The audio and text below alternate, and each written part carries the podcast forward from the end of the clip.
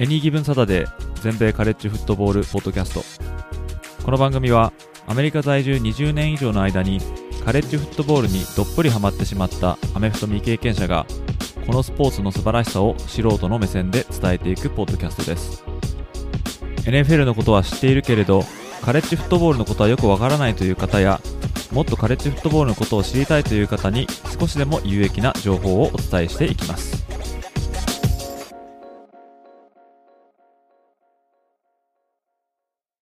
皆様ご機嫌いかがでしょうか？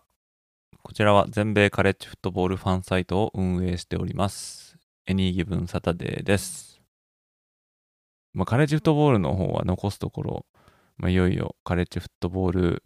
プレーオフ CFP のナショナルタイトルゲームのみとなりましたよね。まあ、それまでのボールゲームも結構面白かったんですけども、まあ、こちらの方は現地時間で1月9日7時半で日本時間では1月の10日の火曜日午前9時半ということで、まあ、かなり中途半端な時間で、え日本からリアタイされる方はひょっとしたらいないかもまあ、いないってことはないと思うんですけどね。まあ、簡単なことではないんでしょうけども、まあ、どちらにしてもやっぱり楽しみですよね。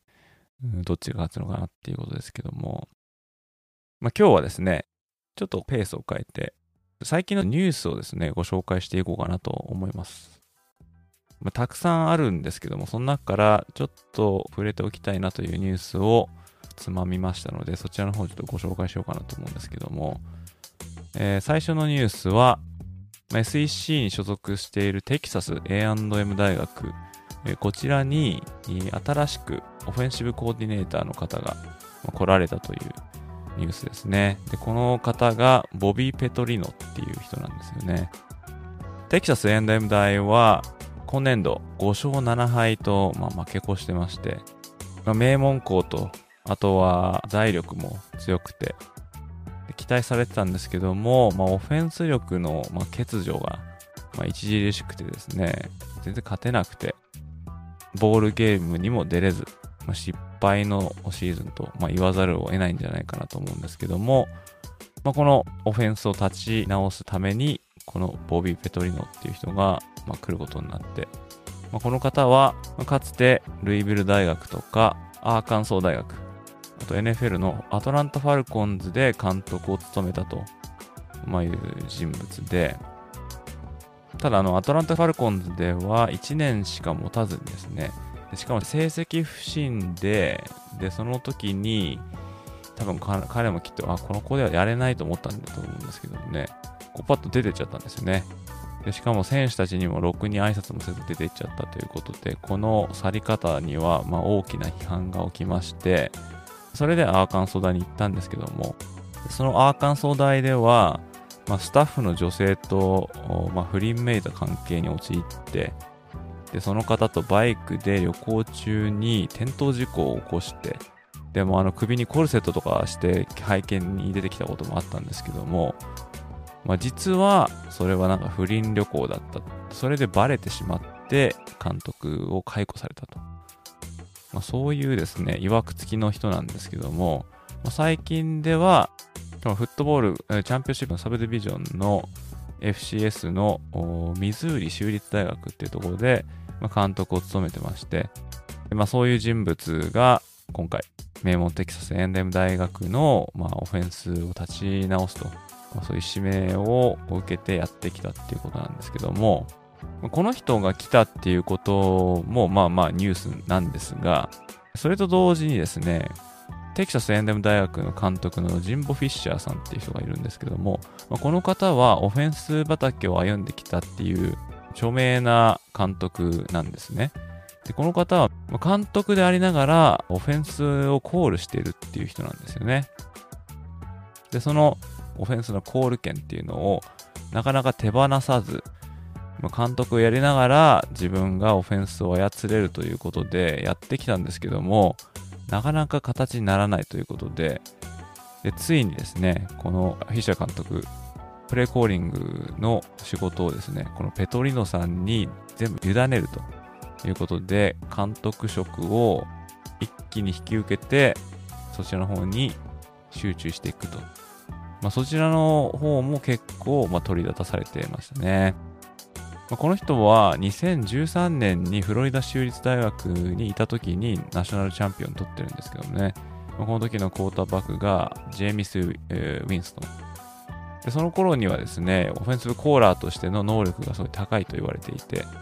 ただ、そのテキサス A&M 大に来てからはですね、そういう力があんまりこう発揮されてないということで、荷が重すぎるんじゃないかっていうことは言われていたんですけども、かたくなに、いや、自分は両方できると言ってたんですけども、まあ、明らかにですね、オフェンスの方回ってないので、まあ、こちらの方、まあ、ペトリーノさんに全権委ねて、まあ、もちろんですね、試合前とかの作戦を練る際には彼が絡んでくることは間違いないと思うんですけども、まあ、試合中のそういうプレーコーリングはペトリノさんに任すっていう風になってますね。で、まあこのペトリノさんはプレーコーラとしてはま一流と言われてるんで、まあ、この起用法はですね、まあまあいいんじゃないかっていうふうに言われてるんですが、まあ、しかもそれでフィッシャー監督は監督として、チームの運営に集中できるっていうことですしね。ただまあ不安点がないこともないと言われていて、えー、というのはですね、フィッシャー監督は現在57歳なんですね。で、その、まあ、右腕ともいえるペトリノ氏、この人は61歳なんですね。ちょっと年上なんですよね。まあアメリカでね、あんまり年上年下っていう概念そこまで強くないんですけどね。ただ、2人ともヘッドコーチをしたという経験が、まあ、あるというですね、もうベテランの指導者なんですよね。そういったベテランコーチ同士が果たして共存できるのかどうかっていうのが、まあ、ちょっと気になるところですよね。まあ、例えば、2人のオフェンスのこのフィロソフィーとか、そういう戦術とかが噛み合わなくなった時に、ちゃんとこう折り合いつけられるのかなっていうね。ここまでベテランになってしまうと、え、頭がカチカチになってるっていう可能性もまあありますし、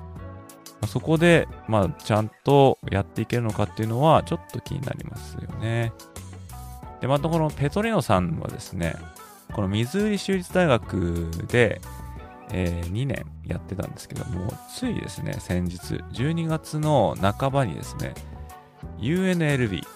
れはネバダ大学ラスベガス校、これラスベガスにある大学なんですけども、まあ、決して強いっていう大学じゃないんですけどね、でここのオフェンシブコーディネーターに就任したんですね。で、その3週間後に、まあ、おそらくフィッシャー監督から、やっぱうちでやろうよっていう風になったんだと思うんですけども、3週間で UNLB を去って、テキサス A&M 大に来たっていうね、ことなんですよね。まあ、UNLB とテキサス A&M どっち比べたらどっちがいいかっていうのは、まあ、明らかなんですけども、まあ、ただ、一度こうコミットしたところを3週間でやっぱやめたって言ってしまうっていうこの感じですね。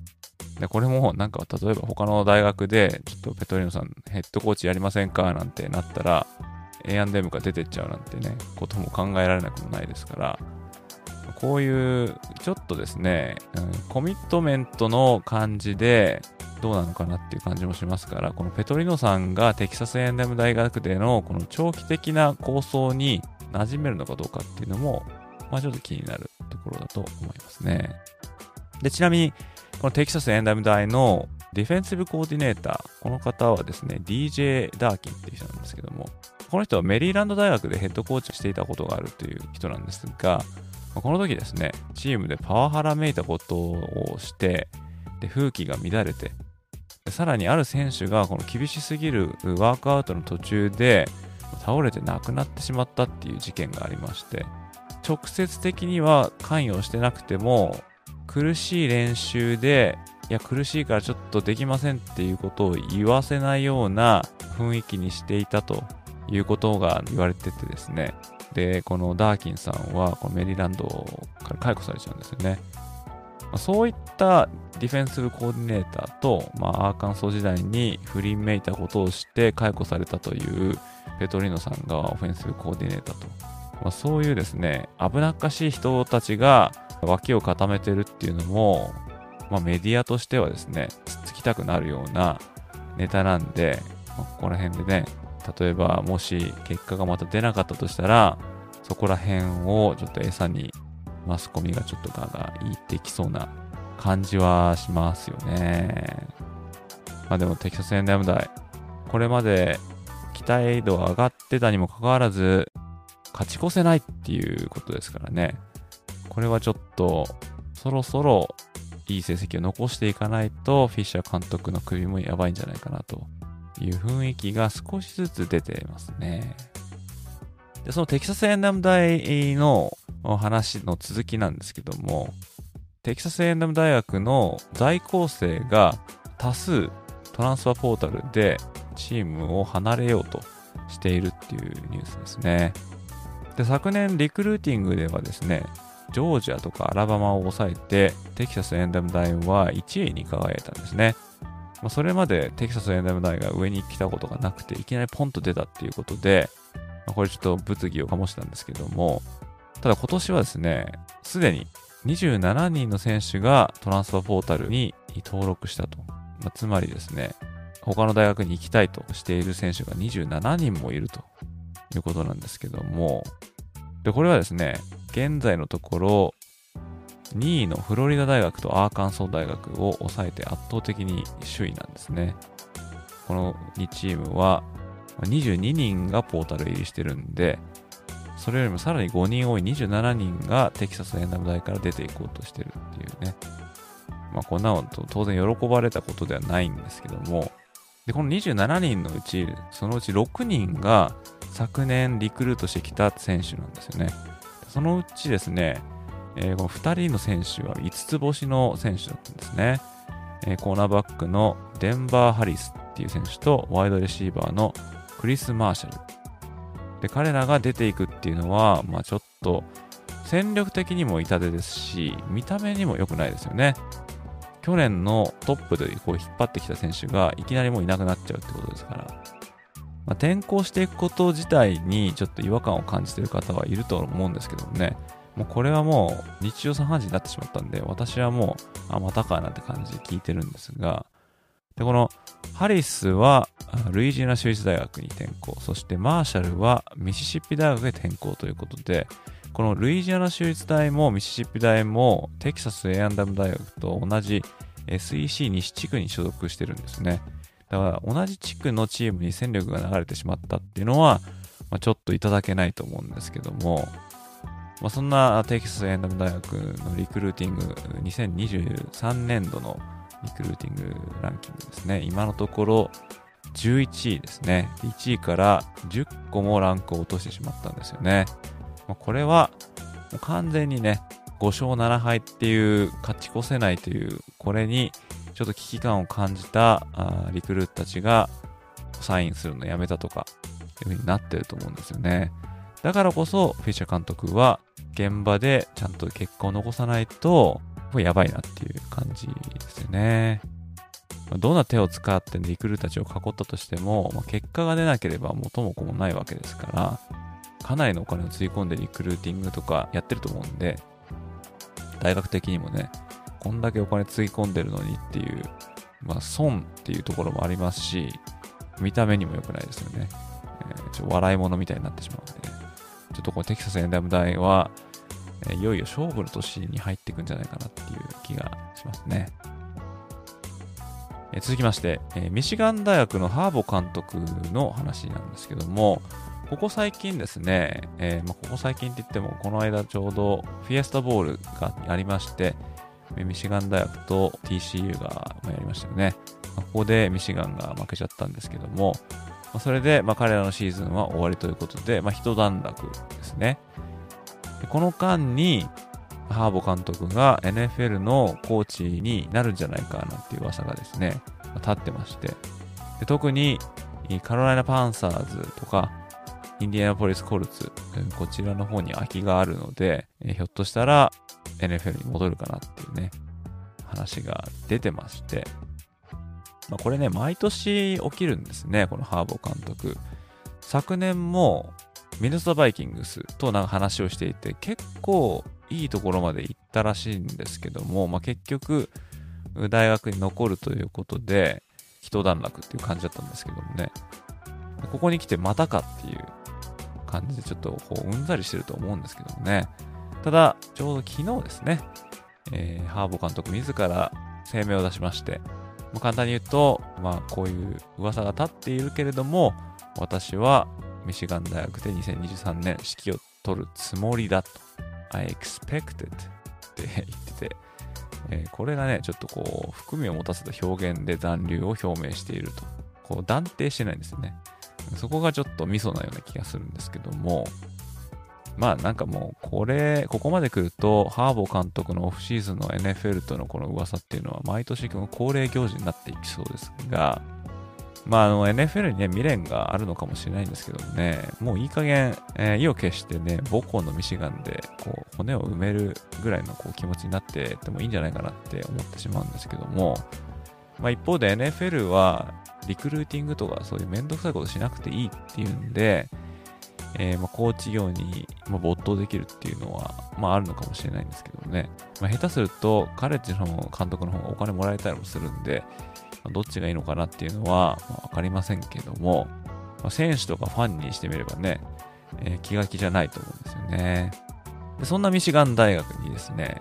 まあ、リクルーティング違反の疑惑で、まあ、NCA の調査が入ったっていうニュースがあります。でこれは今言ったこの残留するっていう声明が出た本当数時間後に出たニュースなんですけども、これはですね、リクルーティング違反をしてたんじゃないのかっていうですね、疑惑が出て、で、これで NCA がミシガン大学にコンタクトを取ったっていうニュースが流れましたね。まあ、情報筋の話によると、まあ、練習の時に許されている人数以上のコーチが選手たちを指導していたとか、あとコロナのパンデミックがあった時に、まあ、リクルーティング活動が禁止されていたデッドピリオド、えー、と呼ばれる期間に、まあ、2人の高校生と接触していたとか、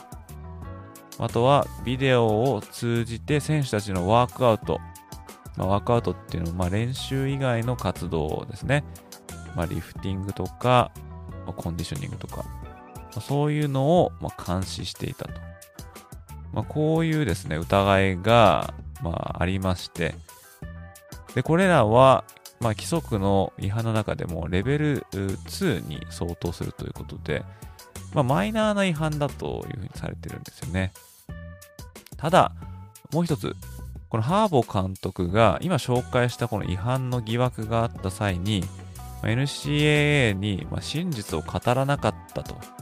いうことが指摘されていて、でこれはレベル1のペナルティに相当すると。まあ、当然レベル2よりも厳しくて、えもしそれが認定されればリクルーティングで制限がかかったりとか、ま、監督が試合当日謹慎処分になると、まあ、そういう可能性も出てくるっていうちょっと厳しい制裁が下される可能性があると、まあ、こういったですね通達を NCAA からミシガン大学は金曜日、えー、受けたということで、まあ、これは NCA が大学側にまあ、こういった疑惑があるので調査始めますよっていうですね、通達ですね。えだからちゃんと協力しなさいっていうことなんですけども、まあ、結果が出るまでは数ヶ月から数年かかることもあるんで、今すぐにどうなるってことではないと思うんですけどもね、ミシガン大に残留を表明したジム・ハーボー監督、このニュースのほんと数時間後にこういうのが来たんで、もう私はこれ聞いた時に、あ、これでもしめんどくさがってジム・ハーボー、ミシガン出てっちゃうんじゃないかななんてね、ちょっと思ってしまったんですけども、まあ、もしそうなったとしてもね、驚きはしないですね。まあ、そういうですね、ニュースがありました。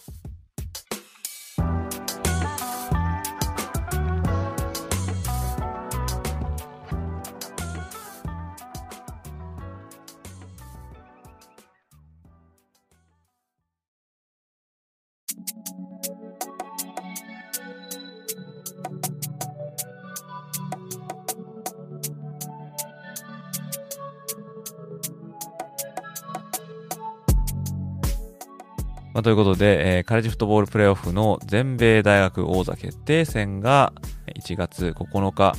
えー、アメリカの東部時間7時半、夜ですね。で、日本時間では1月10日火曜日の午前9時半から始まると。まあ、開催地はロサンゼルスチャージャーズの本拠地であるソーファイスタジアムですね。まあ、カレッジフットボールプレーオフのゲームがここで行われるのは初めてだと思うんですけども、まあ、こちらに出場するのが1位のジョージア大学と3位のテキサスクリスチャン大学ですね。ジョージア大学は2連覇を狙うことになります。えー、最後に2連覇したっていうのは、アラバマ大学で、これ2011年と2012年に達成してるんですけども、まあ、これ以来の2連覇を狙うことになっていきますね。そして優勝すると15勝0敗となりますんで、でこうなるとですね、ジョージア大学のチーム史上最多年間勝利数になるんですね。これまでは14勝だったんで。で、さらに無敗となるのは1980年以来初と。この1980年っていうのはですね、えー、ハーシェル・ウォーカーっていうあのもうレジェンドのランニングバック、彼を擁して全米制覇を成し遂げたと。そういうチームでしたね。で、さらに、え、ジョージア大学、これ SEC 所属なんですけども、SEC 所属チームとして優勝すれば、このカンファレンスから実に4チーム連続で全米覇者を輩出しているということになりますね。これは2019年の LSU、2020年のアラバマ、2021年のジョージア、これ今3連覇してるんですけども、これでもしまたジョージアが勝つと、SEC チームが4年連続で全米の頂に立つと、まいうことになりますね。で一方で、テキサス・クリスチャン大学は1938年以来3度目の全米制覇を狙っていきます。で現在13勝1敗なんですけども、まあ、勝って14勝目を挙げると、まあ、これもテキサス・クリスチャンにとってはチーム史上年間最多勝利数になります。で、また、彼らは開幕時にランク外だったんで、で今回優勝すればですね、1990年度のジョージア工科大学以来、ランク外から始まって全米制覇を成し遂げるというチームになります。また、彼ら優勝すればですね、ビッグ12所属チームとしては、2005年のテキサス大学以来、初めてビッグ12カンファレンスから優勝チームが出ると、まあ、いうことで、どちらも様々なものがかかってると思うんですけどもね。まあ、この詳しいですね、プレビューみたいなのがですね、現在、私のウェブサイトの方で、逐一配信しておりまして、今のところプレビューは3個目が出てますね。多分7個ぐらい出ると思うんで、あと4つですかね。えー、まあ、正直言うとまだ書いてないんですけども、うんまあ、書く予定ですね。えーまあ、こういう感じで、えー、まあ、いこうかなと思うんですけども、それでですね、今回行われるカレッジフットボールプレーオフの全米王座決定戦、こちらに出場するたくさんの選手の中で、特に特筆しておきたい2人の選手、こちらをちょっとご紹介しておきたいと思うんですけども、それがジョージア大学のクォーターバック、ステソン・ベレット、そしてテキサス・クリスチャン大学のクォーターバック、マックス・ドゥガン。この2人なんですね。まあ、2人ともファイズマントロフィーのファイナリストとして今季を代表するクォーターバックですけども、まあ、それぞれが非常に興味深い経緯を経てここまでたどり着いたということで、まあ、そういった背景を知っていただけると、またちょっと感情移入できるんじゃないかなと思いますので、こちらの方ちょっと紹介させていただこうかと思うんですけども、まずは、ジョージア大学のコートバック、ステソン・ベネットですね。ジョージア州で生まれ育ったステソン・ベネットは、ジョージア大学でプレーするのが彼の夢でした。そして2017年にはその夢を叶え、スカラシップはもらわなかったんですけども、ウォークオンの選手として見事にジョージア大学に入部。ただ、2018年にはジョージア大学から短大に移籍して、10勝2敗という素晴らしい成績を残すんですね。そして2019年には手薄になったジョージア大学のクォーターバック陣の補強として古巣から声がかけられて再びジョージア大学に戻ってきます。そして2020年、コロナのパンデミックで揺れたカレッジフットボール界ですけども、こちらで第4のクォーターバックとしてプレシーズンを迎えたベネットですが、先発予定だったクォーターバックがパンデミックの影響でそのシーズンをオプトアウト。そのまま NFL ドラフトの準備をするために大学を離れます。2番手と目されていったのがサザンカリフォルニア大学からトランスファーしてきた JT ダニエルズ。ただ JT ダニエルズは USC 時代に負っていた膝の怪我の回復が芳しくなくて開幕時にはプレーすることができませんでした。そこでジョージア大学は3番手のクォーターバックを使って4番手だったステソン・ベレットはその彼のバックアップという体制でシーズンを臨むことになりますけどもこの第3のクォーターバックがスランプに陥りましてで満を持してベネットは第4のクォーターバックながらジョージア大学の先発を任されることになりますそして怪我で出遅れていた JT ダニエルズが復帰するまでの数試合を彼は先発 QB として率いますが、この間にはアラバマ大学とかそういう強豪校と戦って貴重な経験を積むわけですね。そして2021年、開幕時には JT ダニエルズが先発 QB だったんですけども、開幕初戦で彼が再び怪我で退場。そこでベネットに先発の座が回ってきますけれども、これ以降、ベネットがこの先発の座を守り続けて、2021年最後にはアラバマ大学を倒して、見事1980年以来のチームのナショナルタイトル確保に大きく貢献したわけですね。そして2022年、最後残されていたプレー資格を行使してジョージア大学に残留。以来14連勝を続けるチームのリーダーに成長し、今ではチームにとって必要不可欠な選手に育ったわけですね。その元々がウォークオンだったということと、その風貌がどこにでもいる大学生っていう感じなので、なかなかプレーだけを見て評価されないっていうところもあるようなんですけども、まあ、機動力とプレーメーカードっていうのは今季でも随一のものを持ってると思いますし、もっとこのステソン・ベネット評価されてもいいんじゃないかなっていうふうに思うんですけども、まあ、それを見たのか見てないのか、ハイズマントロフィーの選考委員会、彼らはベネットをファイナリストに選出して、彼はカレッジ最後の年に見事ニューヨークで行われた授賞式に招待されました。トロフィーを獲得したのは USC のケイレブ・ウィリアムスですけども、選手としてはファイナリストとして呼ばれることだけでも意義があるので、もともとウォークオンだったベネットがここまで成長したというのは彼のシンデレラストーリーの新たなチャプターに入れてもいいんじゃないかなと思います。対してテキサスクリスチャン大学のマックス・ドゥーガンですけども、まあ、アイオワ州の出身の四つ星クォーターバックとして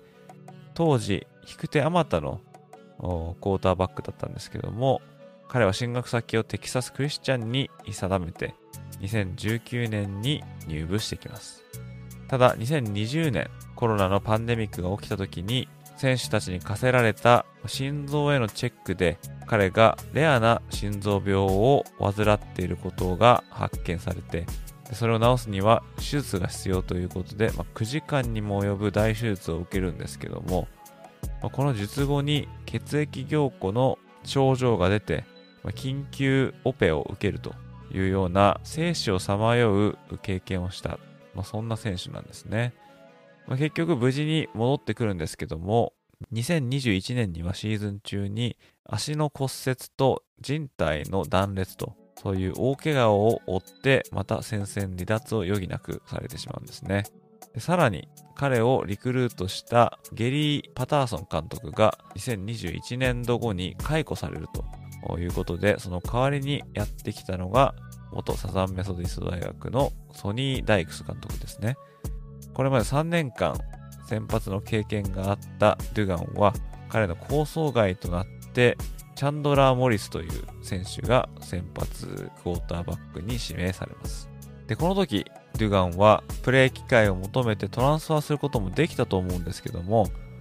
あえて彼はテキサスクリスチャン大学に残留して、チームのためだったら自分は何でもすると、そういう精神でモリスをバックアップすることに全身全霊を注ぐ、まあ、そういう気持ちでいたらしいんですけども、このモリスが今年の開幕戦のコロラド大戦で負傷退場。これによってドゥガンに先発のチャンスが訪れます。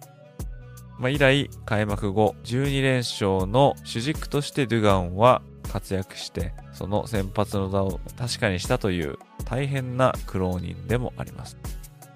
まあ、こういった風に道は違えどそれぞれ紆余曲折を経てここまでたどり着いてきたこのベネットとドゥガンの対戦、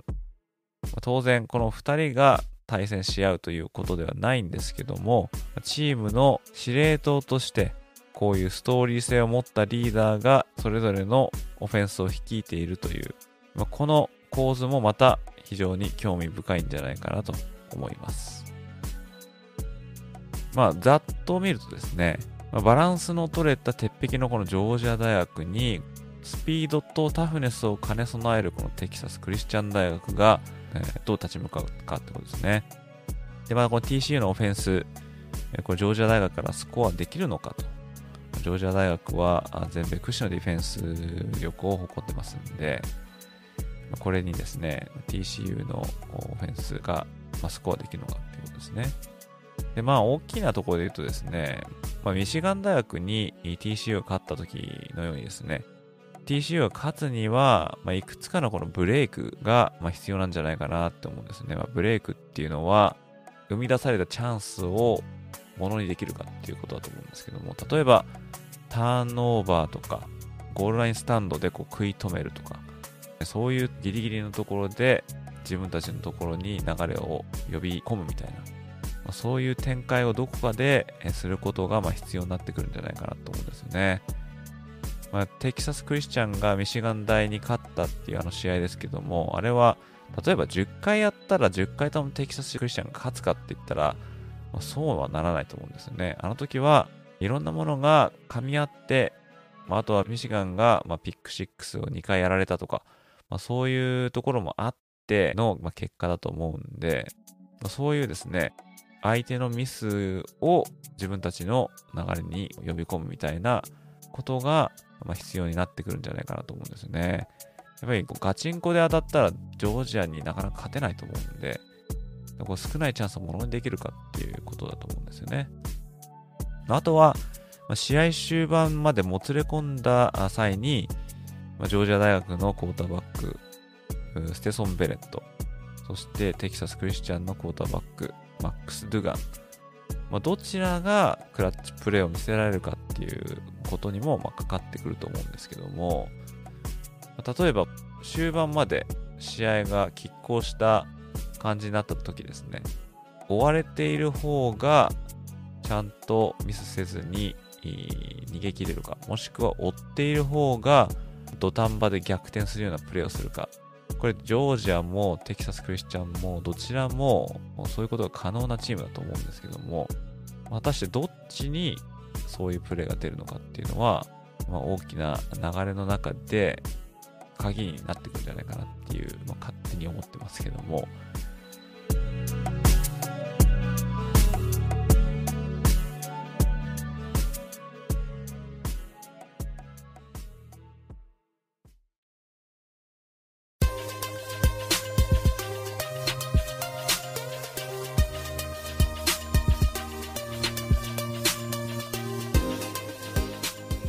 そしてここからはですね、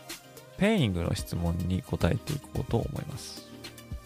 Peing はですね、匿名でコメントできるっていう便利なシステムなんですが、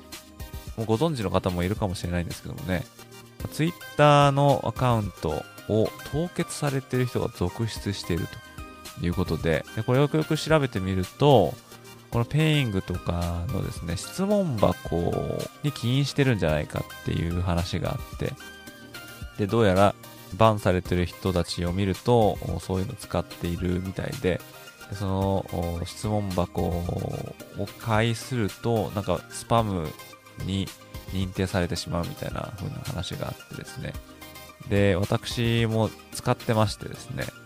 で、大体このペイングで答えると自動的に Twitter にそれが上がるんですね。で、それであのアカウントが凍結されたって話を聞いて、それが理由がペイングの質問箱だっていうふうに聞いて、もうちょっとゾッとしまして、ここまでですね、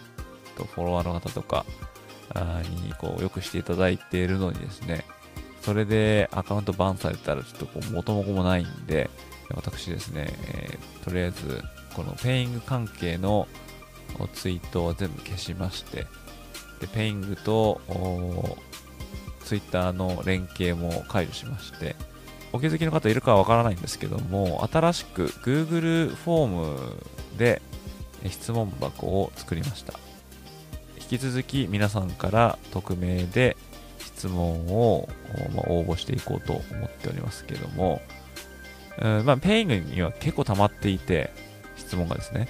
これは生きているんで、今後全部ですね、お答えしていこうと思っております。ということで、今回ですね、またちょっと答えていこうと思うんですけども、では質問いきたいと思います。これ似たような質問が2つあるので、2つ同時にちょっとご紹介したいと思うんですけども、UCLA、USC のカンファレンス移動について、1、当事者の学生たちの反応は、2、両校 OB の反応は、3、パック12の他校の選手たちの反応は。いかがでしょうか。という質問と、USC と UCLA のビッグ10移籍に関して、UCLA 上層部から一旦再考すべきとニュースがあったと思うのですが、その後の動きについて何か情報があれば教えてください。というですね、USC と UCLA のビッグ10移籍に関する質問が2つ来たんで、こちらをですね、えー、まちょっとご紹介しようと思います。質問の方ありがとうございました。まあこれね、ちょっとびっくりしましたよね。結構もう前の話になっちゃいましたけども、夏ぐらいでしたね。まあ、パック12の UCLA と USC がビッグ10に2024年をめどに移るということですね。これがですね、実際に起きるとかなりこのパワーバランスが変わってしまうんじゃないかっていうことで、今後のですね、NCAA、特に FBS の仕組みを根底から覆すんじゃないかっていうような、まあ、このカレッジフットボール界を震撼させたニュースだったんですね。で、この USC はですね、まあ私立の大学なんですね。UCLA は、まあ、州立大学なんですね。これユニバーシティブカリフォルニアアットロサンゼルスっていうね、まあ、その略なんですけども、同じカリフォルニアでロサンゼルスにキャンパスを構える大学なんですけども、まあ、仕組みは違うということで、まあ、USC は私学なんで、え別に好き放題できる、好き放題できるって言い方はちょっとあれですけども、ただ、あの UCLA は州立大学なんで、えー、そう簡単にはいかないわけですね。だから UCLA には、ちょっと待てというですね、え声がかかってたんですね。で、まあ、この質問にもあった通り、上層部がちょっと再考しようっていうことがありまして、ひょっとしたらこう UCLA 行かないんじゃないかっていうようなこともあったんですが、えー、ただですね、1ヶ月か2ヶ月ぐらい前ですかね、UCLA のその上層部も、まあ、これにゴーサインを出したということなんで、まあ、どうやら、えー、この2チーム、本当にビッグ10に移籍するみたいですね。で、この当事者の学生とか OB の反応と、あと他校の選手たちの反応、まあ、これね、あの、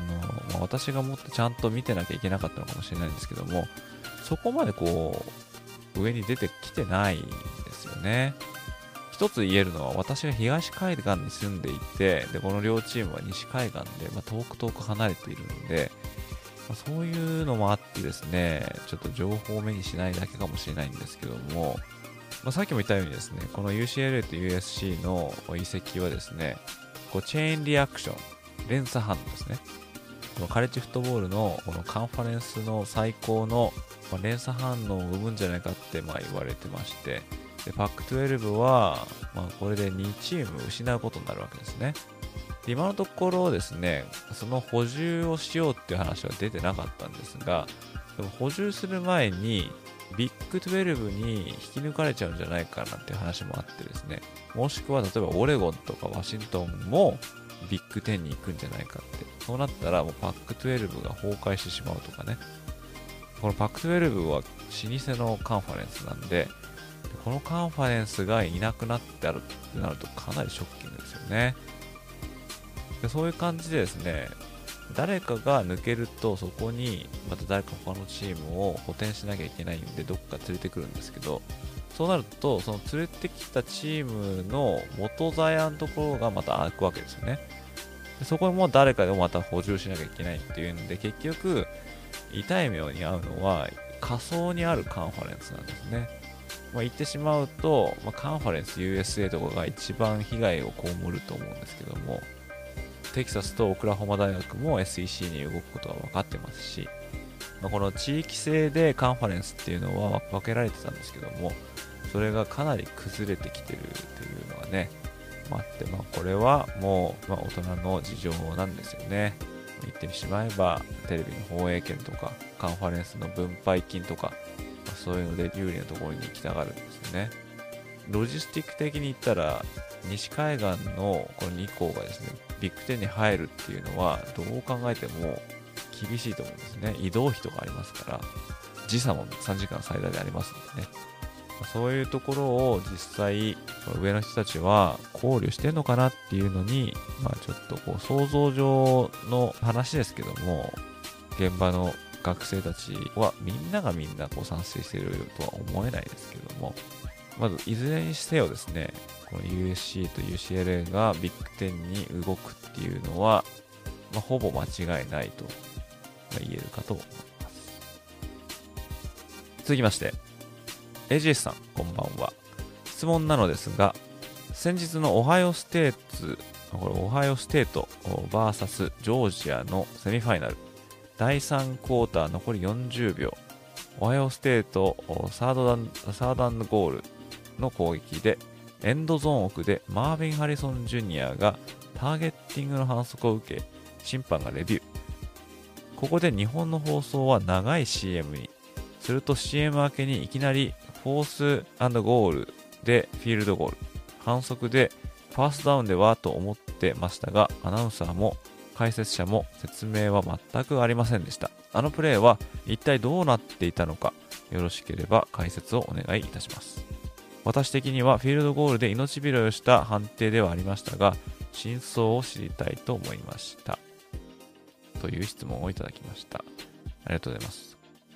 まあ、これはですね、このオハイオステートの、まあ、エースのですね、ワイドレシーバー、マーヴィン・ハリソン・ジュニア。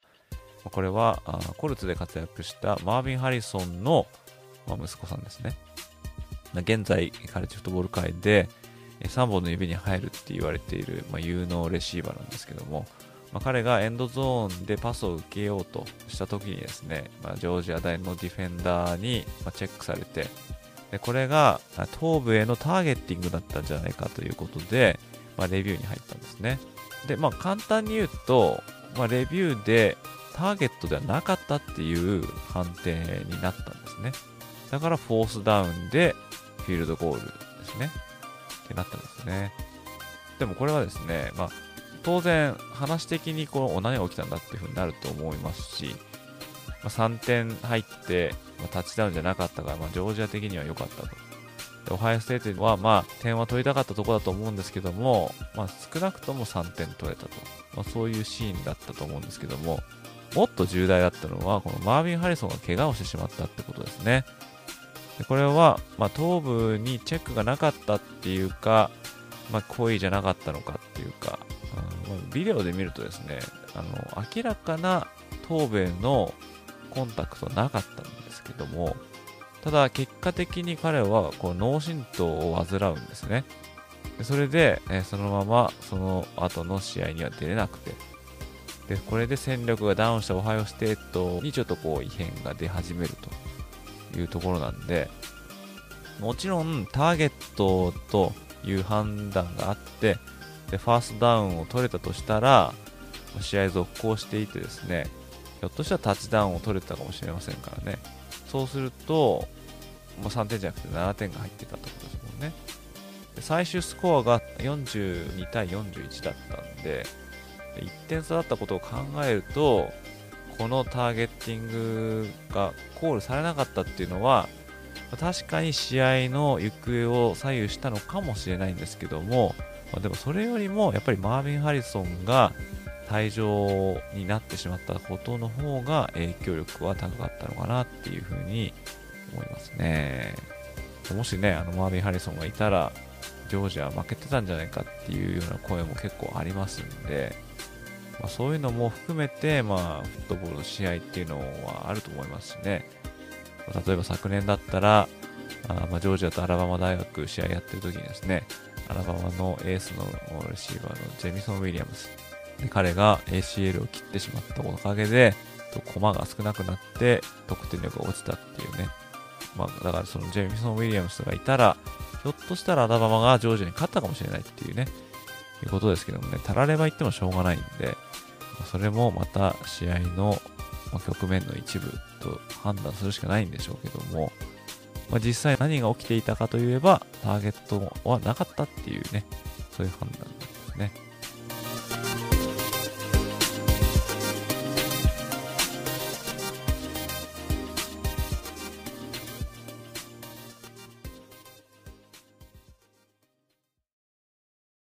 エンディングに行く前に前回のポッドキャストで出したクイズの答え合わせをしたいと思います。どんなクイズだったかというと、NCAA 一部の FBS の中で最後に優勝してから一番年月が経っているチームはどこかというクイズでした。そしてその答えはラトガース大です。彼らが最後に優勝したのはなんと1869年ですね。150年以上前になりますね。で、この年はですね、カレッジフットボールの試合が初めて行われた年なんですね。でこれはプリンストン大学とラトガース大学、こちらの2校で争われた試合。これが NCAA の最初の試合と、ないし正式に行われたアメフトの史上初めての試合と、それがこの2校の戦いで、この時は6対4でラトガースが勝ってるんですね。そしてその1週間後には再びこの両校が対決して、えー、この時はプリンストン大がリベンジを果たしていると。あなんですけども、この年はですね、全国で行われた試合はこの2試合だけだったんですね。で、1930年代に行われた研究の結果、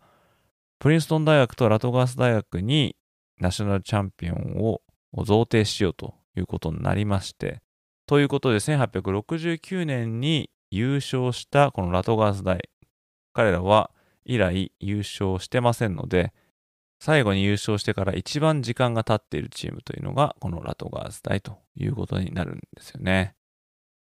ちょっとチートっぽい答えなんですけども、まあ、これは NCA の公式記録にも乗っかっているので、まあ、この答えを採用できると思うんですが、これ以外では